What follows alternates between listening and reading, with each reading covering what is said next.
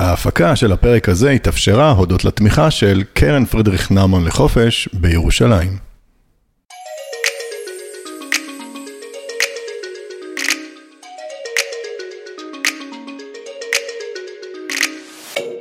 טוב, אז שלום לכולם ולכולן.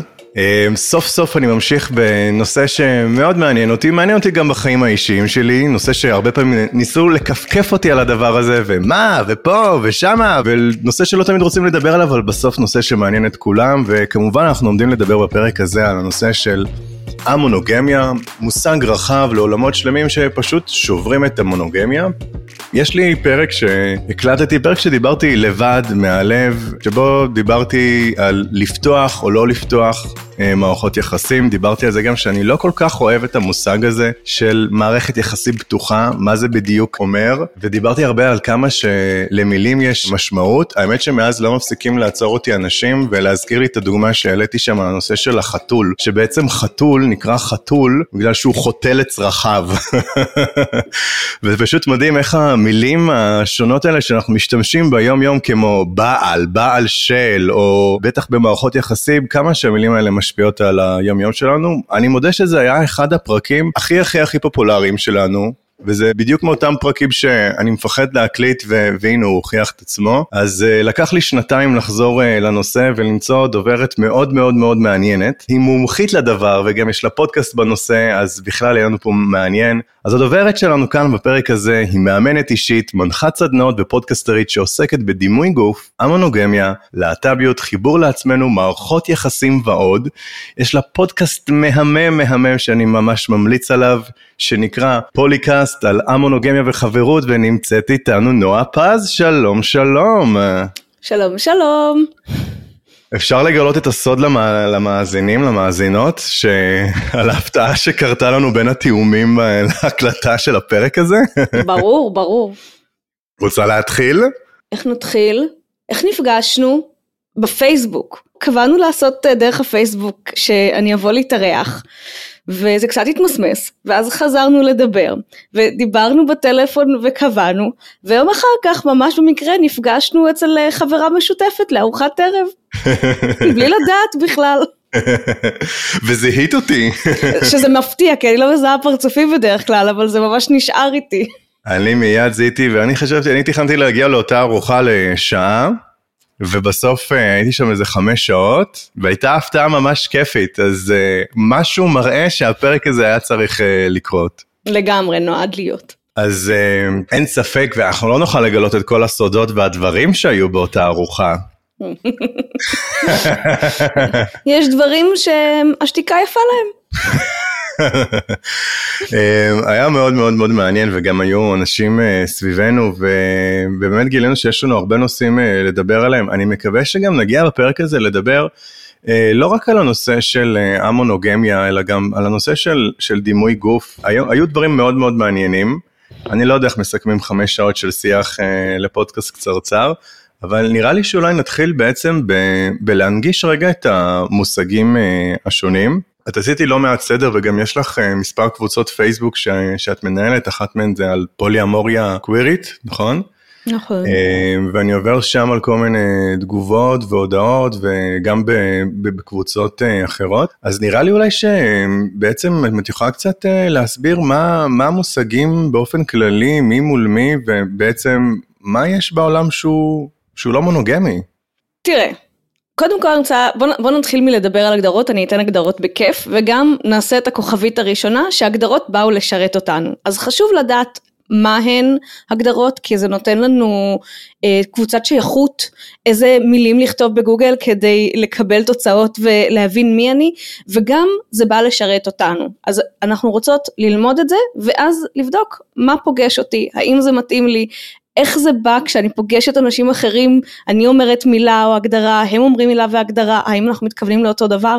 אז הגדרה היא פתח לשיחה, היא לא סיום השיחה, וזה משהו שחשוב מאוד להגיד. בתוך זה המונוגמיה היא כל משהו אה, לא מונוגמיה, אז אפילו בגידה יש כאלו שיכניסו את זה אה, לתוכה, זה לא מה שאני מדברת עליו, אני מדברת על, אה, על אה, ריבוי מערכות יחסים על צורותיהם השונות, בהסכמה וידיעת כל הצדדים. אמ, עכשיו כשאומרים מערכות יחסים זה יכול להיות כל מיני דברים, זה יכול להיות רק אה, מערכות יחסים מיניות, אז יכול להיות שיש לי מה שנקרא יחסים פתוחים, שזה מערכת יחסים רומנטית אחת, וגם יש חוויות מיניות עם עוד אנשים מחוץ לקשר הזה, וגם שם אפשר לפתוח, מה זה אומר, האם יש לי מערכת יחסים מינית עם מישהו שנמשכת לאורך זמן, או שזה לסטוצים בלבד, משהו שבתוך הקשר יהיה צריך לדבר עליו. יש לנו את מה שנקרא פוליאמוריה, שזה אומר היכולת ו, אה, והפרקטיקה, אפשר לפעמים שזה יהיה יכולת או אמונה בזה בלי פרקטיקה, גם משהו שיכול לקרות, למערכות יחסים רומנטיות במקבילות, בהתאהבות, אהבה, רגשות, אה, עכשיו שוב, שוב נשאלת השאלה, מה זה אומר רומנטיקה? מה זה אומר, מה נכנס שם? מה זה אומר בכלל שיש לי מערכת יחסים רומנטית? שאלות שגם אותן אפשר אה, לפרק. בתוך זה יש לפעמים מערכות יחסים ששמים אותם באיזשהו מדרג ראשי ומשני. אז יכול להיות שיש לי מערכת יחסים רומנטית שבה אני אגור ביחד, יהיו לנו ילדים משותפים, אה, המשכנתה, הטיולים, הללכת להורים, אה, וזה משהו שאני כזה, מה שנקרא במרכאות בית או מהבית, אבל תהיה לי גם מערכת יחסים אחרת, היא תהיה המשנית. שבה אין את הדברים האלה, אבל יש שם אהבה, ונפגשים, ויש מיניות. אה, עכשיו, מה זה אומר ראשי משני, איפה, איפה הגבול, האם כל מי שאני גרה איתה בהכרח אומרת שזו מערכת היחסים הראשית שלי, כשאנחנו נפגשים עם המציאות אז פתאום מתחילות שאלות, אז ההגדרה הק... ה... ה... היבשה היא כאילו מאוד ברורה, כשהיא פוגשת את המציאות קורים עוד דברים. אפשר גם להיות בפוליומוריה שהיא פחות היררכית, כלומר יש לי שם ריבוי מערכות יחסים רומנטיות אוהבות, אבל שאני לא שמה אותן באיזשהו מדרג של ראשי ומשני. יכולות, אה, תעצור אותי אם יש שאלות או אם יש דברים שככה אני רצה מהר מדי. אפשר גם... איפה, היית כשהייתי בן 16? וואו, כמה זמן היית חוסכת לי. נכון, כן, זה? זה, זה, זה, זה הכוח של רק לדבר על דברים ולתת להם שם, זה פשוט היכולת לחקור את עצמנו ביחס לדברים האלה ולדעת שהם לגיטימיים ויש לי רשות לחקור את זה ובתוך זה לבדוק מי אני. כן. יש דברים נוספים כמו למשל סולו פולי שזה אנשים שאפשר אה, להכניס פה כל מיני דברים אבל בעיקרון אנשים שבוחרים אה, לגור לבד יש להם ריבוי מערכות יחסים שהן מאוד מאוד משמעותיות אבל המערכת יחסים הראשית שלהם או הרצון שלהם הוא להמשיך לגור לבד לא לבנות אה, יחידה של שניים אלא להיות יחידה של אחד עם מערכות יחסים אוהבות נוספות.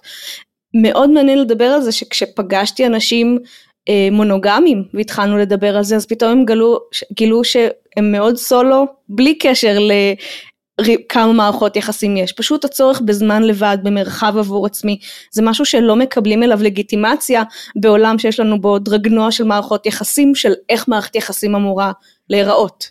רציתי רגע לשאול על הדרגנוע כי ראיתי שזה גם אה, משהו שמופיע אצלך בפודקאסט, את יכולה רגע להסביר מה זה הדר, הדרגנוע הזה? כן, דרגנוע גם. גם, גם מה המילה הרגילה לדרגנוע? באנגלית זה אסקלטור, אנחנו מדברים על המדרגות הנאות או על מעלית. הרעיון בדרגנוע הוא שאין לאן ללכת, זה לוקח אותי למשהו שהוא לכאורה עלייה, או זה דרך כזאת להתקדם, והיא דרך יחידה. אצלנו בתרבות שלנו, מה זה הדרגנוע? יוצאים לכמה דייטים, מחליטים שהם מאוהבים, אה, מפסיקים לצאת עם אנשים אחרים, יוצאים איזושהי תקופה, פוגשים את המשפחה, עוברים לגור ביחד, מתחתנים, עושים ילדים, נישואים, משכנתה, אה, חלקת קבר, נגמר, אוקיי? עכשיו, אני אומרת את זה קצת בהומור, אבל אלה הציפיות ששמים עלינו. ויש לנו סימני שאלה ושיפוט כשאנחנו לא עומדים בזה. נכון? אז אם אה, אנחנו כבר יוצאים חמש שנים, למה עוד לא עברנו לגור ביחד? ואם עברנו לגור ביחד וכבר שנתיים גרים ביחד, אז מה עם חתונה? בטח כשזה מתחבר לגיל מסוים. ואם התחתנו ועוד אין ילדים, אז מה נסגר עם ילדים? קדימה. השעון הביולוגי מתקתק. יש אה, כל מיני ציפיות. אחד הדברים שפוליומוריה עושה, או להחליט שאני לא רוצה להיות אימא, או כל מיני דברים כאלה עושים, זה לשאול שאלות על הדרגנוע הזה, על הציפיות של החיים שלי אמורים להתקדם ובתוך זה מערכת היחסים שלי אמורה להתקדם במסלול יחיד. וכל דבר שחורג מהמסלול הזה, יש שיפוט, שזה לא מערכת יחסים רצינית, שאני לא יודעת להתחייב, שאני מסרבת להתבגר, כל מיני שיפוטים אה, כאלה. אז זה הדרגנוע. המקום אין שום דבר רע במסלול הזה, כן? יש אנשים שזה מה שעושה להם אושר, שככה הם רוצים שהחיים שלהם ייראו וזה טוב להם. איפה נוצרת בעיה? כשזו הציפייה שככה אמור להיות, וכל דבר אחר אומר שהבן אדם שם הוא לא בסדר. ואז אם אני לא תואמת לדבר הזה, זה לא נעים לי, זה לא נוח לי, זה עושה לי רע, יכול להיות שישימו עליי ואני אשים על עצמי את כל השאלות האלה. אני ראויה? אני בת זוג טובה? יהיו לי בני זוג אם אני לא רוצה ילדים? או אני לא רוצה לעבור לגור ביחד? אז הדרגנוע שם עלינו לחץ מאוד גדול להיות קונפורמיסטים לצורה אחת של התנהגות. אני חייב להגיד שבכל הזמן שאת אה, מדברת, באמת, אני, אה, אני עם צמרמורת והשערות שלי בידיים וברגליים הן פשוט עומדות. יש פה איזה משהו, אני, אני מודה שבא לי כאילו לעשות איתך לא פרק, אלא פודקאסט שלם. יאללה, קדימה. זה... אנחנו עוד לא דיברנו והכנתי לי פה ככה, רציתי גם שנעבור ונדבר על נושא הקווירי, ואני אה, מודה שקשה לי מאוד בנושא הזה איתך. לעשות את השאלות בצורה היררכית ומסודרת, one by one, או משהו שהוא כרונולוגי, כי בדיוק העיסוק, קודם כל העולמות הקווירים, ותמיד גם שם אני נותן את הדוגמה של החתול, אמ, שהעולמות הקווירים הם בעצם גם מאוד מאוד שוברים את ההגדרות, ופה אנחנו מדברים בנושא השיח של המונוגמיה, כמשהו שהוא בעצם, כל דבר שהוא לא, לא מונוגמיה, כדבר שהוא מאוד שובר את ההגדרות. ומצד אחד זה מעורר אצל הרבה אנשים לא מעט פחדים והירתעות וחסימה כלפי הדבר, אבל מצד שני זה מרגיש כאילו כולם רוצים את זה. אני אותו פרק שהקלטתי, הוא פשוט פתח עולם של וידואים אה, בפניי, וסיפרתי שם בפרק איך שבאמת אחת הנקודות הכי כואבות בחיים אה, שלי, העולם המונוגמי מאוד מאוד משך אותי והראיתי את היתרונות בו. בטח בעת המודרנית ואנחנו רואים, זאת אומרת, יש כל כך הרבה נושא של, של גירושים או זוגות שפשוט לא טוב להם. והאם זה תמיד צריך להיות מערכת יחסים או פרידה, או שאפשר למצוא דרכים אחרות, אגב, הרבה פעמים בטיעונים דתיים שקמים כנגד עולמות אה, המונוגמיים, הרי אם הם הולכים רגע לבסיס של העניין של, אה, של, של, של הערך המשפחתי ושל הביחד, יכול להיות דווקא שהרבה מה, מהחיפושים של הדרכים השונות שהן אולי טבעיות לנו, יש בזה איזה משהו שונה על איזשהו צורך, ובעיקר, בעיקר אני חושב שמה שמאוד אמיץ בשיח שלך ובשיח שלנו ביחד, זה שאנחנו מדברים על נושא גם בצורה שהיא מאוד כנה. כלומר, הסיפור הזה של, ה, של בגידות למשל, אחוזי הבגידות הם מטורפים. היה לי מאוד מעניין לשמוע שבעצם העלית גם את זה כסוג של הגדרה, ואני מסכים לגמרי, הרי גם זה בעצם בפרקטיקה זה משהו שהוא א-מונוגמי, אבל הוא, הוא בעולמות של שקר, של לעשות את זה בשקר. אנחנו מדברים, לא יודע, נגיד טיעונים דתיים שיכולים לקום כנגד הדברים, אז איפה העניין של בעצם לדבר את האמת? ורציתי לשאול, כמה את פוגשת בזה מה, מהסדנאות והשיחות אה, שיש לך, הן בקרב אה, אנשים שהם לאו דווקא מקוויר ומקהילות הלהט"ב, לבין אנשים שבתוך קהילות הלהט"ב, אני חושב שאנשים כלהט"ב וכקוויר, עברנו כבר איזשהו תהליך של יציאה מה, מהארון. זאת אומרת, היינו צריכים המון להתמודד עם הסיפור הזה של האם אני חי חיים כפולים, האם אני חי חיים של שקר או לא, ואני מניח שיש פה הבדלים מאוד מאוד גדולים בין אה, סטרייטים, סטרייטיות או בי, לבין אנשים שהם בלהט"ב, שהיו צריכים לצאת מהארון, ובטח נגיד טרנסג'נדרים, שעברו תהליך מאוד מאוד מאוד גדול סביב השיח הזה של האמת. העליתי פה הרבה נושאים, כן? מקווה שלא סיבכתי, אבל אני רואה את ההנהונים. אז באמת יש פה הרבה דברים. אני אגיד רק דבר אחד על הגדרות, יש עוד הגדרות, אין טעם לחזור למה שתכננתי להגיד, אבל רק שתדעו שיש עוד דברים לחפש. אז אני מקווה שנתתי טעימה, ואנחנו כזה, ומשחררת אתכם לעולם לחקור. לחקור אה, עוד, ותמיד אפשר לפנות אלינו ולהתעניין. יש כאן משהו מאוד מעניין, כי אחד הדברים שעניין אותך זה דווקא העניין הזה של הבגידות. עכשיו אני מבינה זה נושא סופר פיקנטי זה הכי זה הכי ג'וסי לדבר על זה כי זה המקום שיש בו גם הכי הרבה כאב. אני חושבת שאחד הדברים שאנחנו שפוליומוריה מנסה לעשות זה להתבונן על, על מי אנחנו ולבדוק איזה מסגרת אפשר לבנות שנותנת לנו רשות להיות מי אנחנו בלי לפגוע או עם כמה שפחות לפגוע או עם לפתוח ערוצי תקשורת למה יעשה לי טוב. בגידה היא דבר מאוד קשה ומאוד אה, נחרץ בחברה שלנו, יש לזה סיבות מאוד טובות, התחושה האישית של דחו אותי, אה, שיקרו לי, האמון שלי אה, התרסק במערכת היחסים שאמורה להיות הבית שלי, זה אחד הדברים הכי כואבים והכי קשים. ואחד הדברים שקורה כשמתחילים לדבר על מה זו בגידה לעומת מה זה בלעדיות מינית, ורואים שהם לא בהכרח אותו הדבר, פתאום נפתח עולם. אני מתכוונת לומר שפתאום כשחושבים על זה ככה, אז גם בתוך מונוגמיה, גם אם בן אדם לא בוגד מינית, יכול להיות עוד סוגים של בגידות. נכון? אפשר שיהיה ריחוק רגשי, אפשר uh, לשקר לגבי חשבון הבנק, כל מיני דברים יכולים לקרות. וגם הם בגידה אם כי אנחנו לא נותנים להם את המשקל הרגשי שהם שמים שם. ואז נכנסים לאמונוגמיה ורואים שההקשר המיני פתוח, או לכאורה כמה שיותר שואפים שיהיה שם שיח פתוח, כולנו עדיין בני אדם, ואנחנו מביאים את עצמנו לכל מסגרת, כולל הקשיים שלנו והמקומות שבהם אנחנו לא מושלמים, מה לעשות, ואפשר לראות שם שלפעמים גם כשיש פתיחות מינית, עדיין יכולה להיות בגידה, אפילו בהקשר המיני. אז אני רוצה להגיד שזה המקום הג'וסי וזה המקום הכואב ושווה לדבר עליו. יחד עם זאת לדבר עליו בלי ההקשר של למה בוחרים בזה. ומה העבודה הרגשית שנעשית שם זה, זה לא שלם. אז השאלה אם אנחנו רוצות לחזור גם ללמה לבחור בפוליאמוריה או מה כן יש בפוליאמוריה שמנסה לתת מענה לכאב המאוד מאוד גדול הזה. אז אני מציע שבואי דווקא כן נלך ונשלים את זה. אני חושב שגם המקום שבו חיברתי את זה לנושא של בגידה, כי בעצם זה קצת, את יודעת, בסוף אני straight friendly. והרבה פעמים גם בהרצאות וכשאני מדבר עם uh, קהל, הנושא הזה עולה ומיד כאילו הרבה פעמים יש ביקורת, רגע למה וזה, ותמיד אני אומר, למה מה עדיף, בגידה? כאילו mm. באמת. ו... אבל יש כאלה שיגידו שכן, אחד הדברים שפוליאמורים מקבלים זה תבגדו כמו כולם, מה, למה לעשות עניין? וזה דברים שנאמרים לאנשים. ובעצם, אה, ואני חושב שזה מה שמוביל אותנו לנושא הבא, ממה שאני רואה את הדברים, העולמות של השיח הפולי-אמורי, ובכלל השיח האמונוגמי, ועל אחת וכמה פולי-אמורי, יש בו בעצם איזשהו בסיס שקודם כל מדבר על איזושהי כנות. זה גם מביא איזה משהו במערכת היחסים בין אה, בני בנות הזוג, שהוא בעצם נכנס למקומות מאוד רגשיים, מאוד כואבים. מסכימה איתי? שהעולם הזה בעצם, השיח הפולי-אמורי הוא בעצם הבסיס שלו, הוא מגיע ממקום של איזושהי כנות של, ושל כן לשים את הדברים הכואבים על השולחן. אני חושבת שזאת השאיפה. אני חושבת שכדי לעשות מערכת יחסים, ולא משנה איזה סוג, שהיא טובה ובריאה ואני מרגישה בנוח להביא את עצמי על כל מכאוביי ועל כל השמחה שלי ועל כל ההישגים שלי ועל כל ההשתבללות שלי, על כל החלקים שבי ושמי שמולי תוכל יוכל לעשות את אותו הדבר, צריכה להיות איזושהי כנות, צריכה להיות איזושהי פתיחות. אני חושבת שאחד הדברים שפוליומוריה חושפת זה שגם כשאנחנו חושבים שיש לנו שיח כזה מאוד מאוד טוב, יש דברים שאנחנו לא שמים אליהם לב. והמפגש עם קנאה, עם עוד מערכת יחסים, עם מה זה אומר אהבה, עם מה זה אומר זמן איכות, אם, אם, אם אין לי אה, בלעדיות מינית, אז מה כן יש לי?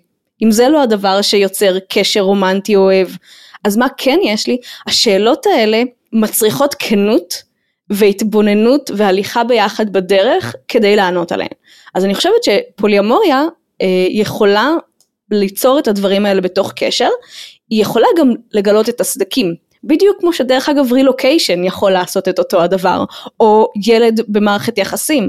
זה הדבר הזה שיוצר זעזוע בקשר, דרך אגב, אנחנו, יש פה איזושהי הנחה של פוליאמוריה כקשר שפותח, זה בהכרח, לא בהכרח נכון, אנשים יכולים גם להגיע פתוחים ובידיעה שהם פוליאמורים אל תוך מערכות היחסים שלהם, אבל בכל מקרה הולכת, אם יש לי פה קשר עם בני אדם, אז עכשיו צריכה להיות כנות, או ראוי ואני חושבת שכדאי שתהיה כנות כדי שהקשר יוכל לפרוח ולעמוד בקשיים שהם לא באג הם פיצ'ר של להיות בחיים. ואת עוסקת גם, הרבה גם בנושא ב, של השיח ה, של הפולי-אמוריה ופולי-אמוריה קווירית. את יכולה אולי קצת להסביר, את רואה איזה שהם הבדלים? זה, זה תלוי איך באים אל פולי-אמוריה, נכון? אחד הדברים שאני ככה אוהבת להגיד, ונראה לי לאנשים שמכירים אותי כבר נמאס לשמוע, זה שפולי-אמוריה זה לא שתי מערכות יחסים מונוגמיות.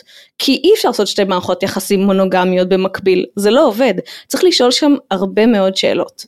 אני חושבת שקוויריות היא אחד האפיקים לשאול שאלות בחיים, נכון? אה, כשאנחנו מגלות את עצמנו, מגלים את עצמנו, זה שאלות על מה זו אהבה, ומי אני, ואיך אני מסתדרת בעולם וממקמת את עצמי בעולם כשפתאום אני בקבוצת מיעוט, ומה זה אומר לסמוך על אנשים, לשתף אותם. אני מתחילה לשאול שאלות על המקום שלי בעולם, ועל משהו שהוא הגדרת יסוד, כמו מגדר, כמו מיניות, כמו משיכה.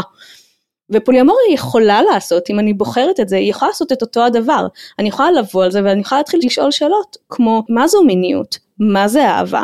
מה זה קשר עמוק? מה זה אומר שאנחנו בונות עתיד ביחד? האם יש רק דרך אחת שבה העתיד הזה יכול להיות?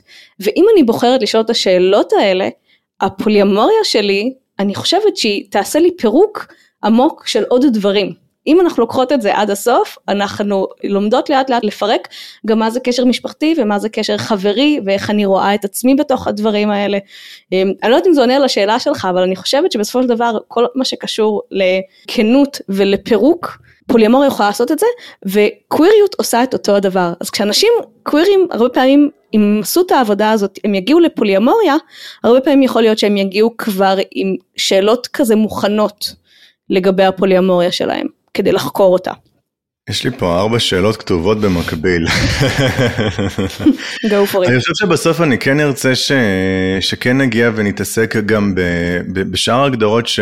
שלא התעסקנו בהן, אבל אה, אולי ככה קודם כל גם בעצם אה, ניכנס לעניין שבעצם אם מערכת יחסים אה, פתוחה, או שיח שהוא מתחיל דווקא במקום של אך ורק מיניות, זאת אומרת, אפשר לקיים יחסים מיניים עם עוד פרטנרים, בנוסף לפרטנר העיקרי, האם זה בצירופים, האם זה בנפרד. נפרד, איך עושים את זה, זה, זה, זה עולם ומלואו. אבל אני חושב שבעצם יש את ההבדל בשיח שהוא בעצם נוגע במקום המיני, לבין משהו שאגב לקח לי הרבה מאוד שנים אה, להבין, כי לא הסתמכתי על מקורות מידע על הסיפורים סביבי, בעצם למשהו שהוא כבר מדבר על הרגשי, שבעצם כאן אנחנו נכנסים לעולם המושגים הפולי אמורי, נכון? נכון. אז איזה מושגים קצת קיימים שם בעולם שהוא, שהוא דווקא לא, לא במיני? אני חייב להגיד שמשהו שאני למדתי, מישהו שמאוד השפיע עליי לפני כמה שנים, ואני מודה לא כל כך נחשפתי למקורות מידע, וגם עד שחיפשתי מקורות מידע שקשורים לנושא של להט"ב במערכות יחסים, זה כמעט תמיד מוביל למידע היסטורי על סטונוול ועל התנועה הגאה וכן הלאה. ורגע, שנייה, איפה גם קצת מידע על החיים הפרקטיים היומיומיים שלנו ועל מערכות יחסים? אני אשאל רגע, גם מאיפה מקורות המידע, מאיפה מתחילים? כמובן גם מגיעים לפודקאסט שלך, אבל מאיפה את התחלת, מאיפה את הגעת? קודם כל איך שאני הגעתי לפוליומוריה בכלל, היה שמישהו שלח לי באוקיי קיופיד הודעה, וגם אמר אני פוליומורי, הנה מה שזה אומר, הנה הלינק לפרופיל של הבת זוג שלי, אה, מה את אומרת? ואני אמרתי לו, הוא הגיב לי מאוד יפה, אז עניתי לו, ואמרתי לו, אה, זה, זה נשמע נפלא, זה כאילו נשמע מאוד מעניין, זה לא בשבילי, אבל יש לי כמה שאלות.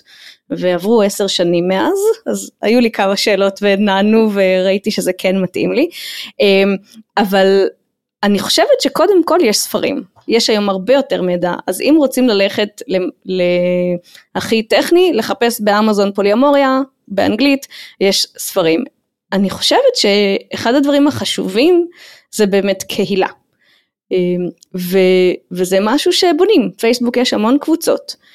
עבורי מה שעזר לי, הרבה ממה שאינפורמד את איך שאני אה, חושבת היום על פוליאמוריה זה באמת הקהילה הקווירית, אני גיליתי שאני ביסקסואלית ופוליאמורית במקביל, זה היה תהליך שממש הלך אה, יד ביד כשמצאתי את האנשים הנכונים והקבוצה הנכונה שאף אחד מהדברים האלה לא היה מוזר לה והיה לי מותר לחקור וזה היה בסדר לא לדעת ולהיות מבולבלת ולקרות לעצמי סטרייטית אה, אה, אה, ששוכבת עם נשים או כל מיני דברים של התהליכים שעברתי שם. אז אם השאלה היא ממש, בוא, בוא נחדרג את השאלה, אם השאלה היא איך מוצאים אז לחפש פוליאמוריה בפייסבוק ולבוא.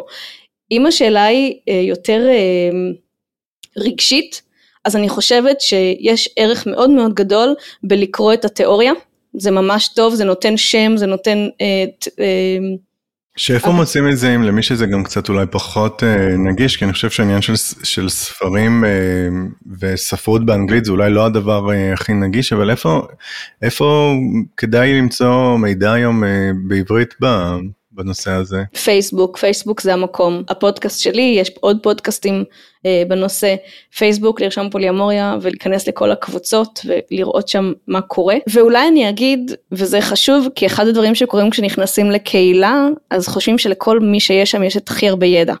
זה נכון וחשוב להכיר וחשוב לצבור את הידע וגם אתם יודעים הכי טוב על עצמכם. מה שמתאים לאחרים לא בהכרח מתאים לכם, זה בסדר לקחת את הזמן לאט, זה אפילו כדאי אה, לחשוב ולדמיין תרחישים, אם אתם באים בזוג, לשאול ולפנטז ביחד ולבדוק כזה מה הטריגרים. ולא לחשוב שאנשים אחרים יודעים הכי טוב. יש אנשים שהלכו דרך ואנחנו כבר יודעים מה הבורות המקובלים שצריך לעבור, אז כן ללמוד, אבל אה, לסמוך על עצמנו. אני חושב שזה טיפ אה, ממש ממש ממש אה, חשוב. כן. נו, אז בעצם התייחסנו פה לעניין של מקורות מידע. ואני חושב שבעצם ברגע שהפנית לנושא של קבוצות פייסבוק או קבוצות מי יודע מתי גם יאזינו לפרק אז אולי אולי פייסבוק לא יהיה קיים בעוד עשור אה, אבל האמת שאני מאוד התחברתי לזה אני לא בטוח שגוגל זה המקור מידע הכי טוב לדברים האלה זה כמו לחפש סליחה על, על, על ההגבלה אבל זה קצת כמו לחפש על, אה, על מחלה. או על עניין בריאותי בוויקיפדיה שכמעט תמיד ידברו על על התחלואות ועל, ה, ועל הסרטן ועל המוות ו... אה, ודווקא מהחוויות אה, של אנשים אה, יש משהו שהרבה יותר אפשר ללמוד ואני אגיד שאני באופן אישי קשה לי להסתכל על הדברים כשזה רק כתוב כאיזשהי סוג של, של תיאוריה או הבחנה ודווקא מלראות מדוגמאות שאנשים מעלים ועוד אפילו לא תמיד יודעים לתת לזה את השם או, או הגדרה יש בזה איזה משהו שהוא. שהוא הרבה יותר uh, מחובר, אני, מאוד מאוד uh, uh, אהבתי את ה... את הדוגמה הזו למקורות אה, מידע. כן, אני מסכימה.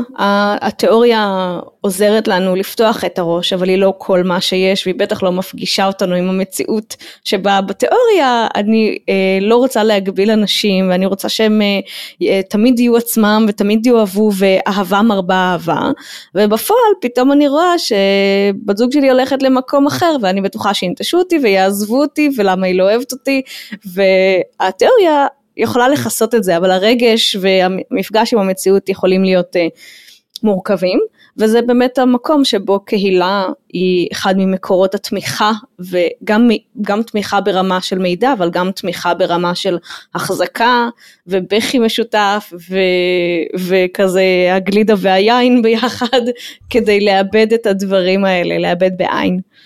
אז אני חושב שאנחנו בעצם אולי נעבור קצת לתיאוריה ואז אה, פרקטיקה.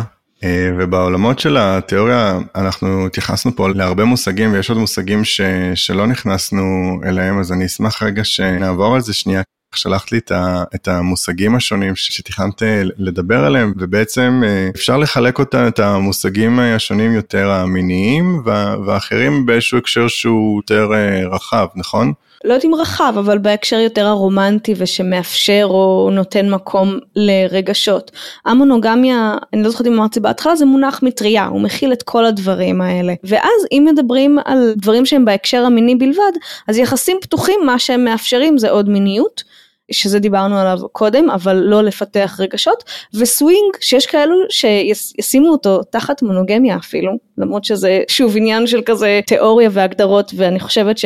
זה פחות חשוב בהקשר הזה, מה שסווינג עושה זה בדרך כלל החלפת זוגות, זה אומר שזוג פוגש זוג, מתחלפים, הבעל הולך עם האישה של הבן אדם האחר, האישה הולכת עם הבעל של הבן אדם השני, בדרך כלל זה יהיה סטרייטי, לא בהכרח, ויש שם משהו ששומר עדיין על, מערכת, על המערכת הזוגית, זה דברים שיקרו ביחד, הם לא יצאו לדייט בנפרד, וההקשר הוא מיני, למרות שיכול להיות שיהיו ריבוי אה, מפגשים. שוב, אנשים פוגשים את הסווינג ואז הם עושים שם את מה שהם עושים שזה לא התיאוריה אה, וגם יכול להיות שאנשים אחרים יגדירו את זה אחרת ממני. אני כן אגיד בהקשר הזה שאין שום דבר רע בלפתוח את המערכות יחסים רק למיניות. הרבה פעמים מה שרואים בפועל זה שאין לנו שליטה על הרגשות שלנו והמפגש הזה עם עוד אנשים בהקשר מיני או פשוט בגלל שאנחנו פתוחים לזה שמונוגמיה נראית אחרת או שמונוגמיה היא לא הדבר היחיד שיכול להיות אז פתאום לאנשים יש רגשות והרבה פעמים אנחנו נראה שאנשים עוברים מיחסים פתוחים לפוליומוריה או מתחילים מהסווינג אבל לאט לאט מתחילים לחקור גם אה, פוליומוריה זה לא בהכרח אני רק אומרת שזה פותח את, ה, את הראש.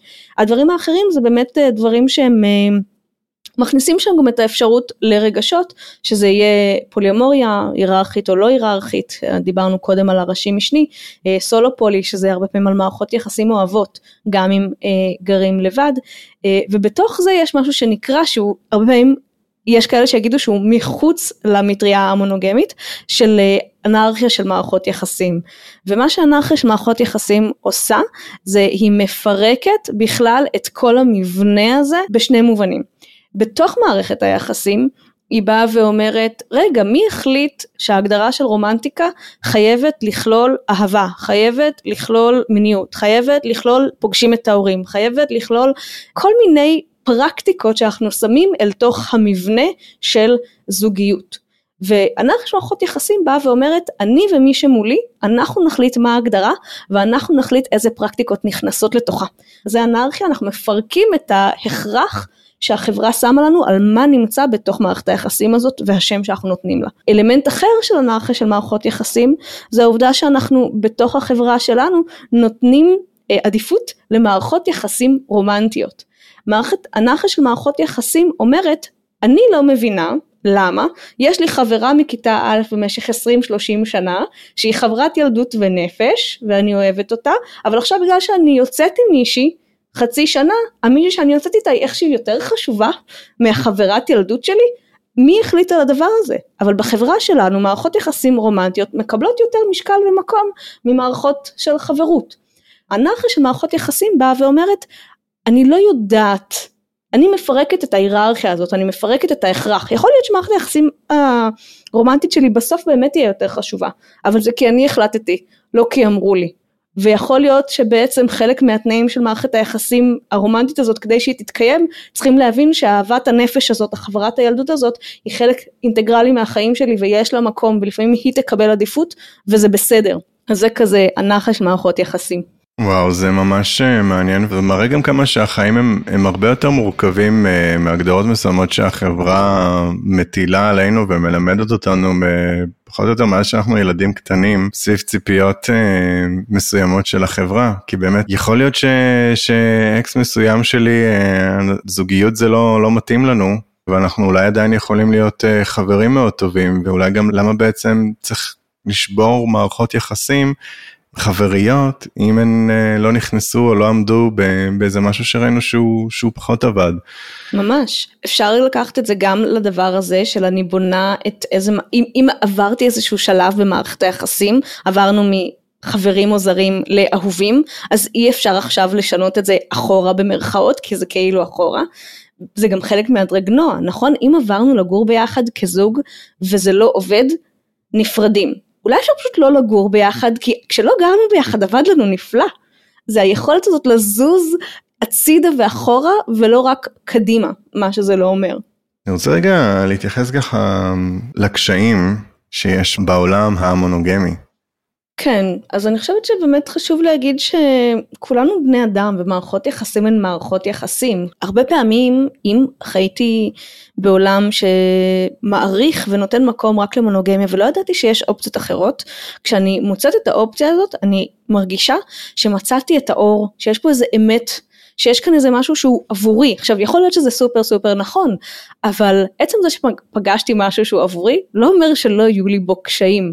ואז אנשים נכנסים אל הפולי והם מגלים שגם אם בתיאוריה היו רוצים שהם יהיו סבבה עם ריבוי מערכות יחסים עבורם ועבור הפרטנרים שלהם, בעצם יש פה קנאה ויש פה קושי ויש פה שאלה של סדרי עדיפויות וחלוקת משאבים, כאילו אהבה, לפעמים אומרים אהבה יכולה להיות אינסופית אבל הזמן שלי והלו"ז שלי לא אינסופיים וזה גם סימן שאלה על האהבה, נכון? על כמה אני יכולה, אולי אני יכולה להרגיש אבל כמה אני יכולה לתת.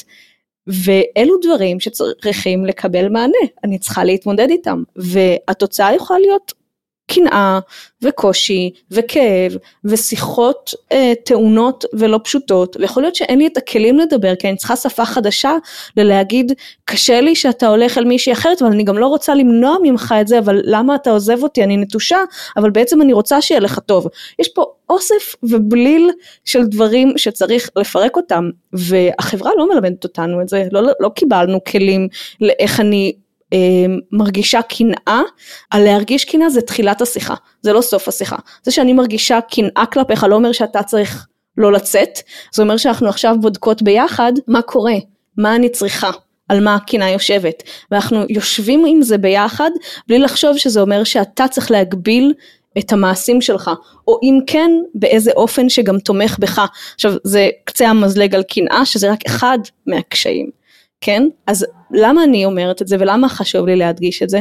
יכול להיות שמשהו הוא מתאים לי, אבל עדיין הוא יהיה קשה ועדיין הוא יהיה כואב ואני צריכה להסכים ללכת את הדרך הזאת כדי לפרק את מה מתאים לי ומה לא מתאים לי ואיך אני רוצה לבנות את החיים שלי. וגם יכול להיות שלמרות כל התיאוריה ולמרות שהייתי רוצה או שהסכמתי לנסות עבור מישהו אחר, אני מגלה שזה לא מתאים לי וזה מותר שזה לא יהיה מתאים לי זה בסדר, זה לא טוב יותר או פחות, בדיוק כמו שמותר לגלות שמונוגמיה לא מתאים לי. ופה זה המקום הזה שאני רוצה לתת, אם אנשים צריכים אשרור חיצוני, אז הנה קחו ממני, שמותר להתנסות, ומותר לטעות, ומותר להתבלבל, ומותר לא לדעת. ולכל הדברים האלה יש מקום. ההמלצה החמה שלי היא, אם אני עושה את זה, אז ללכת לאט, לבדוק את התיאוריה, ואז לחשוב במחשבות לדמיין, ואז לעשות צעד קטן, וכשיש עוד אנשים סביבי, להיות בתקשורת. גם בתקשורת אה, ביחס לבלבול שלי וביחס לכאב שלי. לא אה, לשקף או, או להגיד אני בסדר, אני רוצה, הזוגיות שלנו יציבה, בטח, ואז לגלות שבעצם לא והבן אדם השלישי סובל. אז להיות בכנות מול עצמי ככל הניתן ביחס לתהליך שאני עוברת. אם בסופו של דבר מה שאנחנו מגלים זה ששיחקנו עם זה, בחנו את זה, לקחנו את זה ברצינות, הסתכלתי על עצמי בתוך זה וזה לא מתאים לי, זה ממש ממש בסדר, מותר. אני חושב שקנאה זה גם דבר שהוא, שהוא באמת מאוד uh, כואב אבל גם הוא בעצם יכול גם uh, uh, להיות כדבר ש, שמאוד uh, מחבר, זאת אומרת uh, יכול להיות אם אני קנאי למישהו זה יכול להגיע ממקומות שונים ומגוונים וזה יכול גם בעצם להראות על מצב של היי באמת אכפת לי ממך אני רוצה אותך או אותך. וזה לגמרי מצריך איזושהי כנות קודם כל כנות אה, אישית וגם כנות אה, כלפי האחר ומפני הצד האחר ויש פה איזשהו תהליך בשיח הזה שיכול להיות בין אה, בני או בנות זוג שדווקא מאוד מאוד אולי יכול אה, לחזק את אה, מערכות היחסים כי הוא בעצם מאוד מאוד מלמד וגם מוביל לשיח שהוא מאוד כנה. ממש, ממש, זה, זה מצמיח, זה לדבר, המקום הזה שבו הרגש שלי מ, לא מיד מכתיב לך התנהגות, אומר שאנחנו מסכימים לשבת עם הרגש הזה. ולבדוק מה המשמעויות שלו ולמה הוא בא ואיך אפשר ללכת ביחד בדרך ולהיפגש ככה שאף אחד מאיתנו לא מרגיש אה, אה, ש, שוויתרנו, שמקטינים אותנו, שקוצצים לנו את הכנפיים, שלא נותנים לנו ביטחון, אנחנו יושבות עם זה ביחד ו- וחוקרות, אבל צריך באמת להסכים לזה. יש לי פה כוכבית קטנה, אנחנו תמיד אומרים כל רגש הוא לגיטימי, בסדר יש לגיטימציה לכעס, לכאב, לקנאה. המקום שבו נשים את הגבול ונבחן זה לא כל התנהגות לגיטימית בגלל הרגש הזה. וזה המקום שבו ללמוד כישורי תקשורת ולהבין אוקיי איך אני נפגשת ופוגשת את הכאב הזה בתוכי ומול הפרטנרית שלי בלי התנהגויות כמו להציץ בטלפון, כמו להתקשר לאחרים, כמו כל מיני דברים שגם במונוגמיה יכולה לקרות, כן? אבל זה המקום הזה של לקחת אחריות על הרגשות שלי ולקחת אחריות על הביחד של הקשר מכל הצדדים. אני חושב שנקודות אה, מאוד מאוד מאוד חשובות גם סביב העניין של אה, איזה התנהגויות כן ואיזה התנהגויות אה, לא. זה גם, גם הלא הוא, הוא, הוא מאוד חשוב. ועצם זה גם שציינת שזה, שבסוף זה גם לא מתאים לכולם וזה משהו שבסדר לבחון אותו ויש לך גם איזשהו פרק קצר והשם שלו ככה הדליק אותי ואולי ככה לסיום אולי גם קצת נתייחס אליו ש... אה, יש לך אה, בפודקאסט אה, פרק 22, ש... שקראת לו לפעמים המסע הפולי אמורי מסתיים במונוגמיה. ממש, ממש, וזה מתחבר לכל הדברים שאמרנו. הפודקאסט שלי, הנקודת מוצא שלו, אני מדברת שם על עוד הרבה דברים, אבל נקודת המוצא היא נקודת מוצא קווירית והמונוגמית, ומתוכה אנחנו בוחנים כל מיני דברים, או לפחות זה בא כדוגמאות בפרקים שלא עוסקים בזה ישירות, אבל חלק מהדבר הזה, זה להגיד מי אני, למה חשוב לי לתת את האשרור הזה, אולי נגיד את זה ככה.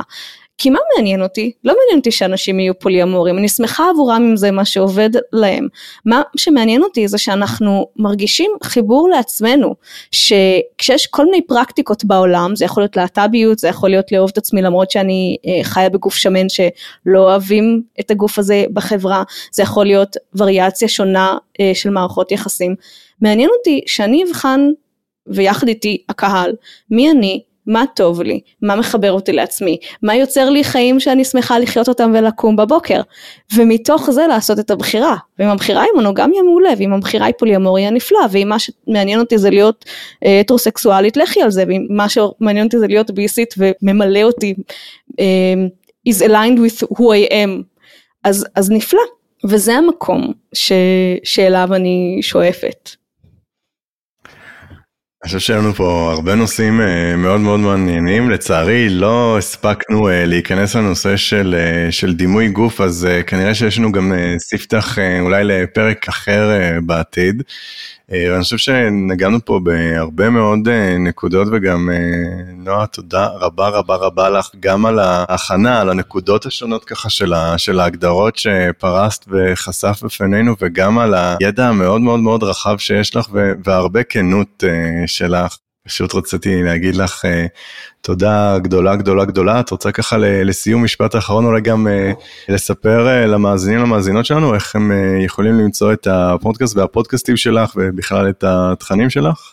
כן, בשמחה. אז אני חושבת שאני אוסיף עוד משפט אחד, זה כאילו, דיברנו פה גם הרבה על הקשיים, המש, הרעיון של המשפט האחרון היה באמת שבפוליאמוריה יש גם הרבה טוב. והרעיון הוא שאם אני עוברת את ה... אני בוחנת את הקשיים ואני מסכימה, אני בוחרת בהם בגלל שבסופו של דבר טוב לי בדבר שאני עושה. אז יכול להיות שכזה, אם, אם הרגשתם שדיברנו הרבה על מה רע, אז לא, אני בוחרת את זה כי זה עושה לי טוב.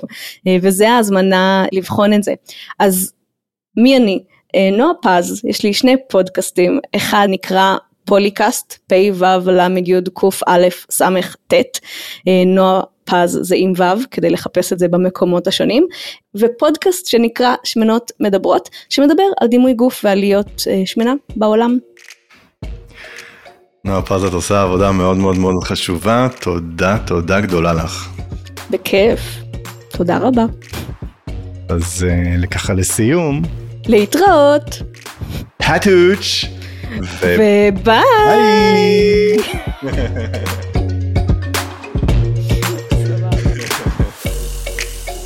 הפודקאסט מיועד לקהילה הגאה ולחבריה, אז גם אם אתם לא מהקהילה, אנחנו סטרייט פרנדלי, תוכלו למצוא אותנו בכל אפליקציות ההאזנה בספוטיפיי, אפל פודקאסטים, גם באתר האינטרנט החדש שלנו בסטרייט פרנדלי קום. אל תשכחו לעשות לנו follow כאן. באפליקציה שדרכה אתם מאזינים לנו, ובכלל, לשתף ולספר לעוד אנשים שהמידע הזה יכול לעזור להם.